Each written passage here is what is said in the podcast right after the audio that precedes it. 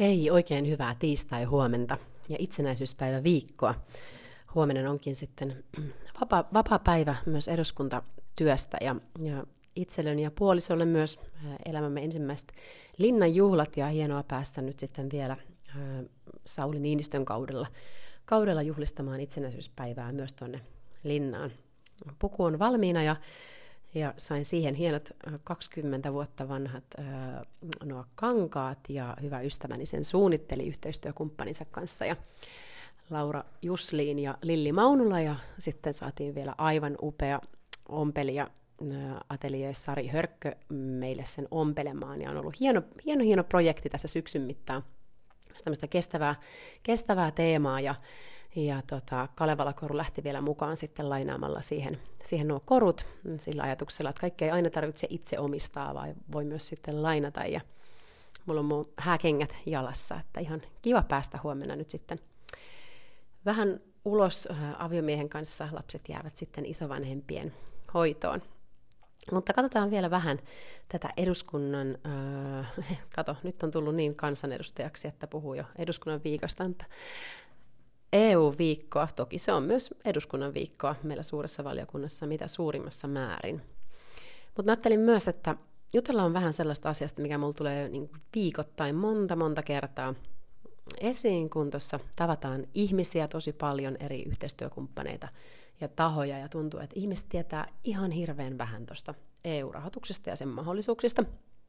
Ja mä ajattelin, että mä nostasin tein kanssa ihan muutamia näitä esiin, ja toivottavasti kerrotte kaverille kanssa. Eli siis on olemassa semmoinen sivu kuin eu-rahoitusneuvonta.fi. eu-rahoitusneuvonta.fi. Käykää katsomassa. Sieltä löytyy koottuna suomeksi kaikki ohjelmat ja välineet EU-rahoitukseen. Ja siellä on niin äh, tällaiset suorat tuet, että siellä käydään sitten läpi, eli esimerkiksi vaikka Euroopan aluekehitysrahasto, jonka siis tarkoituksena on vahvistaa EUn taloudellista ja sosiaalista tasapainoa, yhteenkuuluvuutta, eli sitä, että tasataan, että eri alueet olisi enemmänkin samassa asemassa Euroopan unionissa, mikä sitten edesauttaa kyllä sosiaalista hyvinvointia, mutta myös sitä, että EUn sisämarkkinat on vahvemmat ja EUn yhtenäisyys on parempi. Ja nämä on siis avustuksia. Ja äh, sitten on sanotaan tällainen avustusohjelma, mistä et välttämättä ehkä ole kuullut, kun EU-rahoitusohjelma, mikä vahvistaa yhteisiä arvoja, ja siellä on siis niin myös kansalaisyhteiskunnan toimintaa tuetaan. Sulla on kansalaisjärjestö, käy ehdottomasti hakemassa sieltä rahaa.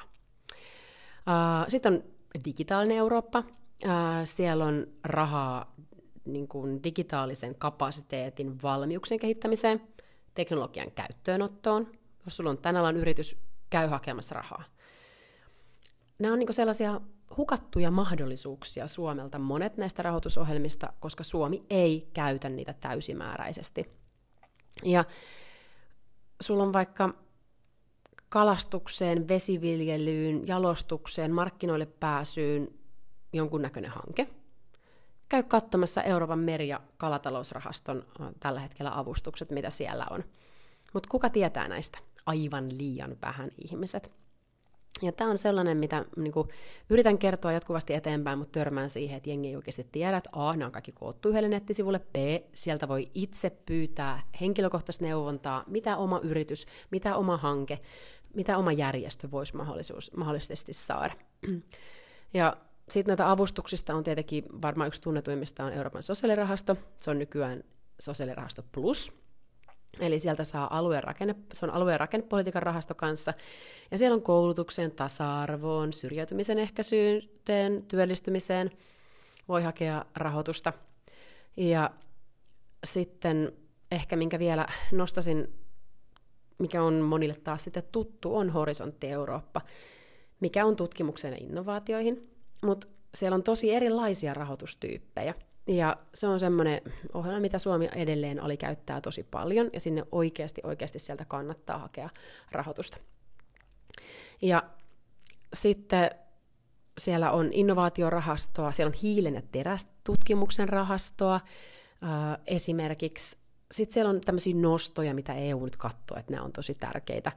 Äh, vaikkapa projekti maailman suurimman fuusiovoimakoelaitoksen rakentamiseksi. Tai sitten ympäristön suojeluun tarkoitettuja ohjelmia. Luova Eurooppa, hei, kaikki kulttuurialan ihmiset, luovan alan ihmiset, hakekaa sieltä noita avustuksia. Ja, ja sitten totta kai sen lisäksi siellä on näitä lainatakauksia ja lainoja. Puhun siitä ihan jatkuvasti, tuntuu sekä tuolla eduskunnan salissa että sitten niin yksityisesti, että sitten kaikkialla, kaikilla mahdollista, kuka jaksaa vaan kuunnella, mutta yhdistäkää näitä EU-rahoituksia. Sieltä saa niin kuin, näitä suoria tukia, minkä kannalla itse en niinkään ole lähtökohtaisesti, mutta koska niitä ohjelmia on aivan valtavasti ja sitä tukea on saatavilla, niin sitä kannattaa Suomessa hakea, ettei se mene pelkästään italialaisille jotka tehtailee noita hakemuksia ihan niin kuin tosissaan ja työkseen, niin näitä voi sitten myös yhdistää. Esimerkiksi toi lainatakauksiin perustuva InvestEU-ohjelma, se on siis semmoinen takausjärjestelmä. Minä nyt yksinkertaistan tämän todella, mutta se, että se on Euroopan investointipankki ja Euroopan investointirahasto on siinä mukana. Euroopan investointipankista tulee siis isoja lainatakauksia ja Euroopan investointirahasto sitten pystyy rahoittamaan myös PK-yrityksiä. Ja ajatus on siis se, että A, EU antaa sille leiman, että jes, tämä projekti on tosi hyvä, tähän kannattaa investoida, ja sitten EU laittaa siihen ää, kuvainnollisesti nyt euron, ja sen jälkeen sitten yksityinen sektori, se vipuvaikutus on ollut semmoista 17-18 euroa siihen mukaan. Saahan tämmöistä pitkän aikavälin lainotusta, enemmän riskiperusteista ää, lainotusta, mikä EUsta Euroopan unionin alueelta puuttuu, meidän nojataan aivan liikaa edelleen siihen pankkilainotukseen, ja sen takia tämmöisiä ohjelmia on rakennettu. Ja sitten jos sulla on tosi pieni projekti, PK-yritys, ei tarvitse laittaa sitä omaa, omaa niin kuin, tai naapurin tai vanhempien omakotitaloa pantiksi, vaan siellä voit hakea EUlta tätä takausta siihen sun yrityksen lähtöön. Ja Suomessa osuuspankki, ei maksettu mainos, on lähtenyt tähän mukaan. Ja näitä Euroopan investointirahaston takauksia siis voi käydä kysymässä omasta osuuspankistaan, mutta vieläkin helpompaa käy, käy op.fi kautta yritykset rahoitus, kestävät rahoitusratkaisut. Tai laitat Googleen, että EIR takausosuuspankki, niin sieltä löytyy jätä yhteydenottopyyntö, käy katsomassa, miten se riskinjako toimii. Ja se on osa tätä Invest EU-ohjelmaa. Ja tiesitkö, että Euroopan investointipankilla on siis Suomessa oma toimipiste, missä on suomeksi viestiviä tota niin, niin virkamiehiä investointipankilta tässä Helsingin keskustasta, ketkä, kenen kanssa voi käydä myös tämän keskustelun, että minkälainen lainatakaus sinulle mahdollisesti parhaiten toimisi. Ja sitten on totta kai investointipankki tekee suoria rahoituksia infraan, ilmastotoimiin, pk-yrityksiin, innovaatioihin. Ja sitten siellä on erikseen nostan ehkä tämmöisen lainatakaus- ja pääomasijoituksia erikoisesti, niin kuin erikoisesti rakennetun Sustainability Guarantee Programmin, missä sitten taas tätä lainatakausjärjestelmää yritetään syyt, lainatakausjärjestelmän kautta pyritään syytämään rahaa vihreän siirtymän projekteihin. Ja sitten on vielä tuossa Euroopan investointirahasto tukee siis tämmöisiä mikroyrityksiä, myös, ja se ottaa nimenomaan tarjoaa tätä riskinjakoelementtiä myös siis mikroyrityksille, mistä äskenkin puhuin. Ja se on aivan erinomaista, koska, koska sitten siinä jaetaan nimenomaan vaikka pääomarahastojen ja riskipääoman niin kuin riskiä siinä, että kun ne lähtee näitä pieniä, hyvin niin kuin innovatiivisia yrityksiä ja ideoita viemään eteenpäin, koska se on sitä, mitä Eurooppa tarvitsee. Ja ei ainoastaan se, että me tarvitaan näitä innovaatioita, mutta pienet ja keskisuuret yritykset on niitä, jotka työllistää Euroopassa kaikista eniten, ja sen takia sinne sitten niitä tätä riskijakoelementtiä, lainatakauksia, kun, sitten, kun sitten suoria tukiakin laitetaan. Ja niin kuin sanoin, niin nykyään EU:ssa pystyy siis yhdistämään näitä erilaisia tota niin, niin, rahoitusmalleja, rahoituselementtejä.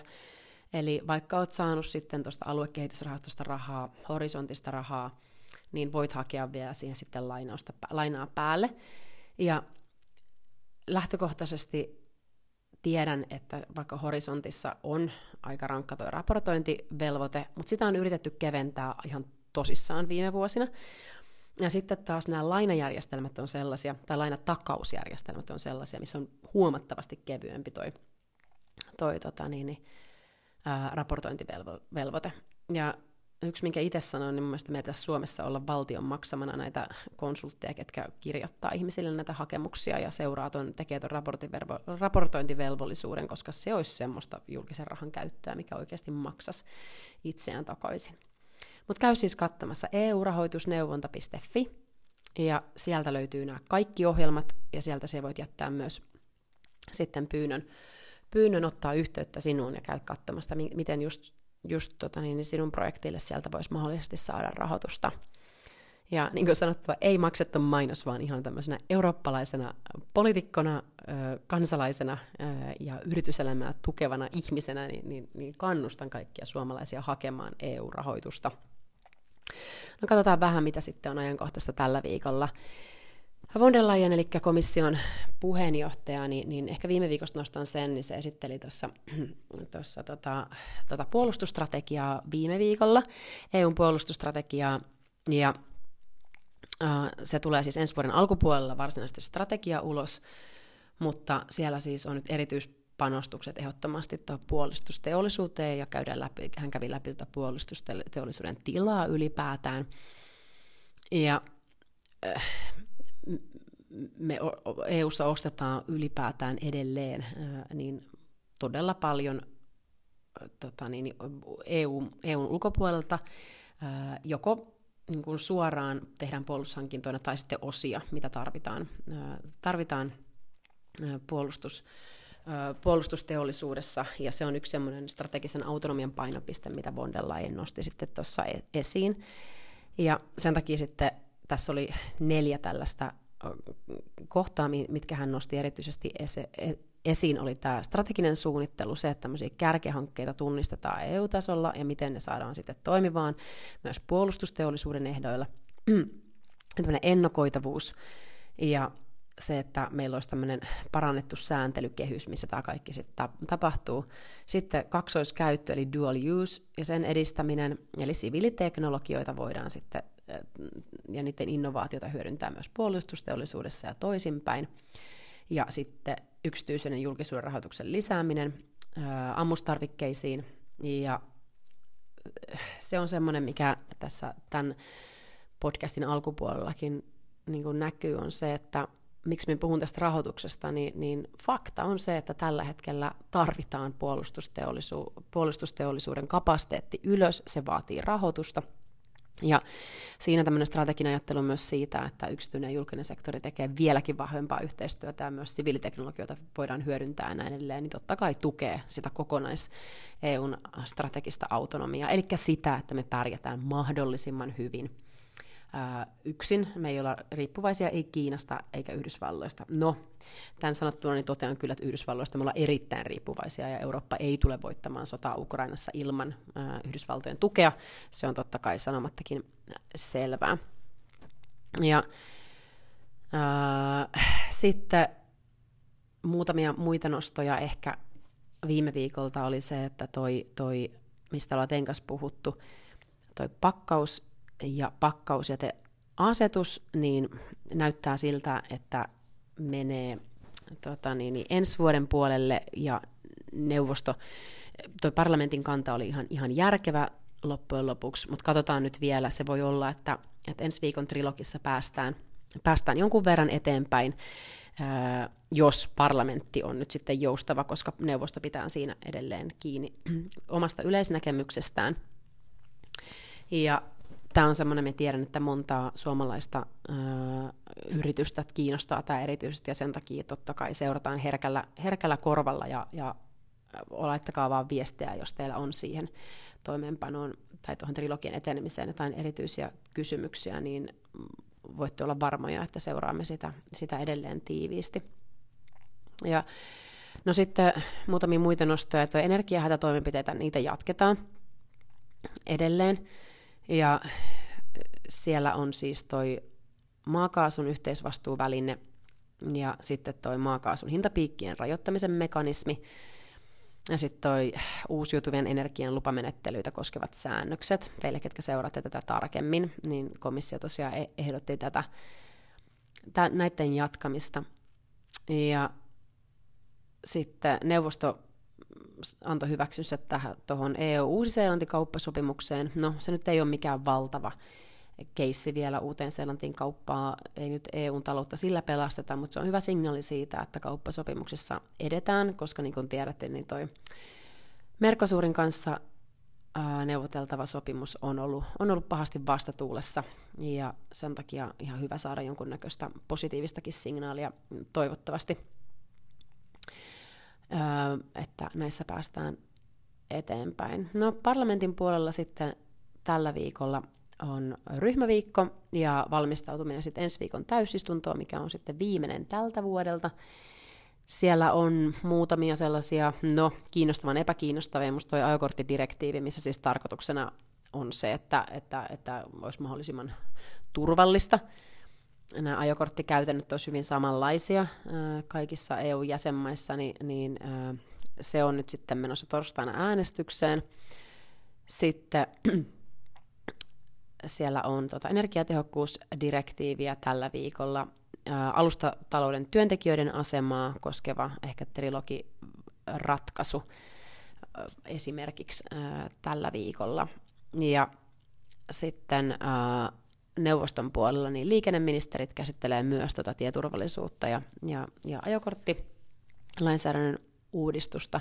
Siellä on maaliikennettä ja tieturvallisuutta ylipäätään – ja sitten siellä on toi TNT-verkot, mikä on siis iso. Mä tiedän, että tein, tein monen kanssa on käyty jutteluja siitä, että mitkä on nyt sitten niitä esimerkiksi satamia Suomessa, mitkä menee tuohon eurooppalaisen ydinverkon piiriin. Ja siinähän olennaista on se, että nämä ydinverkon piiriin kuuluvat saa sitten EU-rahoitusta helpommin ja nopeammin. Eli Euroopan unionia, niin kuin tiedätte, niin katsotaan yhtenä isona karttana, ja olennaista on se, että infrastruktuuri, mitä on rakennettu tai rakennetaan tai parannetaan, niin se palvelisi mahdollisimman hyvin näitä sitten niin kuin pääväyliä ja sitten pääväyliltä lähteviä, lähtevää verkostoa niin, että EU-ssa pystyttäisiin liikkumaan mahdollisimman helposti sekä ihmiset että tavarat kaikkialle unionin alueella. Ja se on se ajatus siinä, miksi tietyt vaikkapa satamat tai tietyt rautatiet päätyvät tähän sitten ydinverkon piiriin.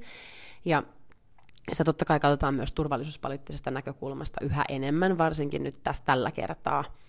Ja sitten niin Suomen kannalta on mielestäni olennaista olisi se, että Suomi olisi, Suomi olisi kiinteämmin yhdessä, yhteydessä sitten Manner-Eurooppaan, ja mun mielestä tämä Suomen ja Tallinnan välinen tunneli on esimerkiksi yksi sellainen asia, mitä pitäisi pitää vieläkin enemmän esille, ja se pitäisi ehdottomasti saada tonne, tonne mukaan, ja koska siihen tullaan tarvitsemaan yksityisen, yksityisen rahoituksen lisäksi merkittävästi totta kai myös julkista rahoitusta, ja varsinkin kun nyt kun Kiinan rahoitusta siihen ei kukaan halua varmasti strategista ja turvallisuuspoliittista syistä, niin meidän pitää oikeasti miettiä, että kuinka strategisen tärkeä se ylipäätään Suomelle on. No, tästä aihe, tähän aiheeseen varmaan palaamme teidän kanssa vielä monta kertaa, mutta Suomea kannattaa katsoa siltä näkökulmalta tosiaan, että Suomi on mahdollisimman hyvin yhteydessä Manner-Eurooppaan ja totta kai sitten myös pohjoinen, pohjoinen infrayhteistyö äh, toimii mahdollisimman hyvin.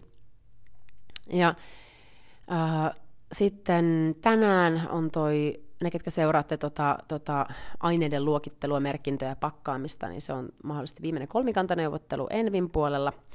Äh, ja sitten televiestintäneuvosto on myös tänään. Ja siellä on toi siellä on noita digitaalisia verkkoja ja infraa, siellä on tekoälyä, lakia, mikä on menossa tällä hetkellä aivan käsittämättömän suuntaan. Otetaan siitä ihan oma sessio. Mulla on niin kuin, todella suuri huoli siitä, että Eurooppa oikeasti ylpeilee sillä, sillä että meidän niin kuin, suurin vientituonte on tämä sääntely, missä ei tällä hetkellä enää ole kohta päätä eikä häntää. Ja se ylisääntely ja päällekkäinen sääntely on tuossa digipuolella nyt se suurin haaste. Ja tuo teko, tekoälylaki ei tällä hetkellä ota huomioon nytten digitaalisen markkinan ja digitaalisten palveluiden lainsäädäntöpaketteja, mitkä on, on juuri menneet läpi ja jotka ovat siis tällä hetkellä siinä vaiheessa, että niitä yritetään implementoida, eli saada käytäntöön, ja se on se suurin ongelma nyt tuossa tekoäly, tekoälysääntelyssä, mutta katsotaan veikkaan, että se vähän venyy ja paukkuu mahdollisesti kyllä, kyllä tässä. Toivottavasti niin, että sitä saataisiin viirattua ja saataisiin uusi parlamentti al- aja- aloittamaan ennen kuin siitä saata, saadaan jonkunnäköinen katastrofaalinen lopputulos. Keskiviikkona sitten äh, sieltä tulee komissiolta tämmöinen kansalaispaketti. Siellä on konsulipalveluiden sääntöjen tarkistamista ja sitten tämmöinen kansalaisuusraportti 2023. Komissio haluaa myös painottaa, että Euroopan yhtenäisyyttä, tai Euroopan yhtenäisyyttä ja se, että Euroopassa ei ole sijaa vihalle. Erittäin hyvä teema. Ja sitten on eläinten hyvinvointipaketti. Siellä on eläintensuojelu kuljetusten aikana, koirien kissojen hyvinvointi ja jäljitettävyys. Ja sitten komissio antaa vastaukset tuohon eurooppalaiseen kansalaisaloitteeseen Turkisvapaa Eurooppa, mikä on äärimmäisen tärkeä. Euroopan unionin pitää vihdoin kaikissa jäsenmaissa luopua Turkista harhauksesta aivan ensitilassa, niin kuin olen monta kertaa teidän kanssakin näin tiistai-aamuisin todennut. Ja neuvostossa, neuvostosta muodostetaan, neuvostossa muodostetaan sitä keskiviikkona kantaa tuohon eurooppalaiseen terveystietoavaruuteen ja sitä koskevaan lakiin. Ja torstaina on sitten iso, iso kolmikantaneuvottelu luvassa maahanmuuttopaketista ja tosiaan äänestys sitten tuolla liikennevaliokunnassa parlamentin puolella tuosta ajokorttidirektiivistä. Ja mahdollisesti viimeinen kolmikantaneuvottelu itse asiassa siitä tekoälylaista. Ja kyllä itse toivon, että siitä vielä jonkunnäköinen järkevä ratkaisu saadaan, mutta katsotaan.